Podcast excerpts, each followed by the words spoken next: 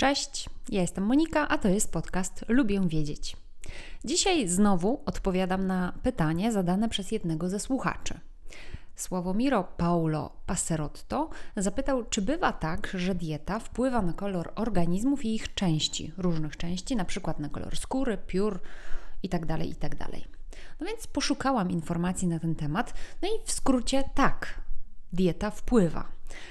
A w jaki sposób? No to zapraszam do słuchania dalej. Zacznijmy od krótkiego wprowadzenia. Zwierzęta naturalnie syntetyzują pigment nazywany melaniną, który determinuje kolor ich oczu, piór lub futra oraz skóry. Pigmenty to chemiczne składniki, które tworzą kolor w organizmach zwierzęcych poprzez pochłanianie konkretnych długości fal światła oraz poprzez odbijanie pozostałych fal świetlnych. Większość zwierząt nie potrafi wytwarzać pigmentów innych niż melanina. Natomiast rośliny potrafią wytwarzać pigmenty różne, inne. A jeśli dużo roślin jednego konkretnego rodzaju zostaje zjedzone przez zwierzę, to ten pigment z rośliny może zdominować melaninę produkowaną oryginalnie przez to zwierzę. To znaczy, jeśli po prostu jakiś zwierzak czegoś zje dużo, co ma jakiś konkretny pigment w sobie, jakiś kolor, no to on może nabrać tego konkretnego koloru. W ten właśnie sposób niektóre zwierzęta mogą zawdzięczać swój kolor różnego rodzaju kwiatom, korzeniom, nasionom, owocom, które zjadają. I takie na przykład flamingi są szare. Albo białe, biało-szare. Natomiast my je widzimy jako czerwono-różowe. Dlaczego? Ano dlatego, że zjadają dużo krewetek. Ale te krewetki też nie są same z siebie po prostu różowe, bo one zawdzięczają swój kolor roślinie, a dokładnie niebiesko-zielonym algom. Tak, tak, niebiesko-zielonym, ale od tych niebiesko-zielonych są różowe. Bo te niebiesko-zielone algi w naturalnym procesie wytwarzają karotenoidy, Enzymy w wątrobie flamingów rozkładają te składniki na różowy i pomarańczowy pigment, które potem są składowane w piórach, nogach i dziobach tych ptaków. Jeśli flamingi przestawią się na jakąś inną dietę, to wtedy stracą swój charakterystyczny kolor. Na przykład w zoo takie flamingi jedzą specjalnie barwione rzeczy, specjalnie barwione jedzenie, ponieważ nie mają zawsze dostawy świeżych krewetek. Również różowe są dzikie łososie. One zjadają małe ryby i skorupiaki, które żywią się tymi samymi algami produkującymi karotenoidy, co krewetki zjadane przez flamingi. W ten sposób także łososie stają się różowe.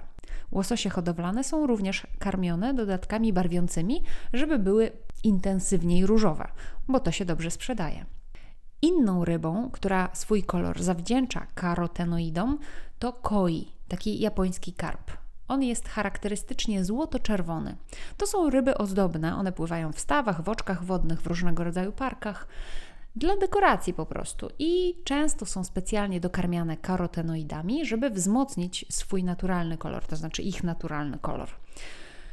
E, również kanarki, gdyby je karmić regularnie papryką, pieprzem kajeńskim czy czerwonym pieprzem, to one mogłyby zmienić kolor upierzenia na ciemno-pomarańczowy, no bo te rośliny też zawierają wiele karotenoidów. No i powiem Wam, że taka dieta działa również dla ludzi, a szczególnie na dzieci. Jak byłam mała, to bardzo lubiłam sok z marchewki i właściwie samą marchewkę też lubiłam chrupać. I po jakimś czasie takiej diety zrobiłam się lekko pomarańczowo-żółta. Wiem, że wtedy rodzice zaczęli się martwić, czy nie mam czasem żółtaczki, natomiast po odstawieniu marchewki wszystko wróciło do normy. Żółtaczki nie miałam. Co ciekawe, karotenoidy mogą dawać kolor nie tylko żółty, czerwony czy różowy, ale mogą także dawać kolor niebieski. W ogóle pamiętacie, te algi były zielono-niebieskie, więc karotenoidy tworzą różnego rodzaju pigmenty. No i na przykład, nie wiem czy kojarzycie takie ptaki, głuptaki. One się nazywają głuptaki niebiesko-nogie. I nie bez przyczyny, mają po prostu błękitne stópki. Ten kolor łapek głuptaka niebieskonogiego pochodzi od barwnika karotenoidowego pochodzącego z diety tych ptaków, a dieta ich składa się ze świeżych ryb. Ryby z kolei jedzą algi, które właśnie wytwarzają karotenoidy. Karotenoidy działają jako przeciwutleniacze, no i stymulują odporność. A to daje znak samiczkom, że im bardziej błękitne stopy samiec posiada, tym jest zdrowszy. No więc preferują tych zdrowych i silnie niebiesko-nogich. No i na przykład takie głuptaki, które przez 48 godzin głodowały, doświadczyły, albo można było zaobserwować u nich, zblednięcie niebieskiego koloru stóp. Jednak kolor błękitny nie jest tak łatwy do osiągnięcia przez samo jedzenie rzeczy. W naturze jest dostępnych niewiele niebieskich pigmentów, ale są takie zwierzęta, które noszą na sobie błękity. Są na przykład modrosujki błękitne, rybki, takie bystrzyki neonowe, czy choćby błękitne żaby z gatunku drzewo łazowatych. Ale także wiele innych zwierząt ma po prostu błękitną skórę, nie wiem, pióra czy też futerko. Te zwierzęta wykorzystują zjawisko rozszczepienia wiązki światła za pomocą specjalnej struktury zewnętrznej okrywy. Zewnętrzna okrywa to znaczy właśnie pióra, łuska, skóra. No i za pomocą właśnie tej swojej zewnętrznej okrywy odbijają niebieską część widma. Ich zewnętrzne części czyli na przykład właśnie pióra, za pomocą specyficznej struktury rozpraszają światło, a następnie te poszczególne fale o różnych długościach i kolorach wchodzą ze sobą w interakcję.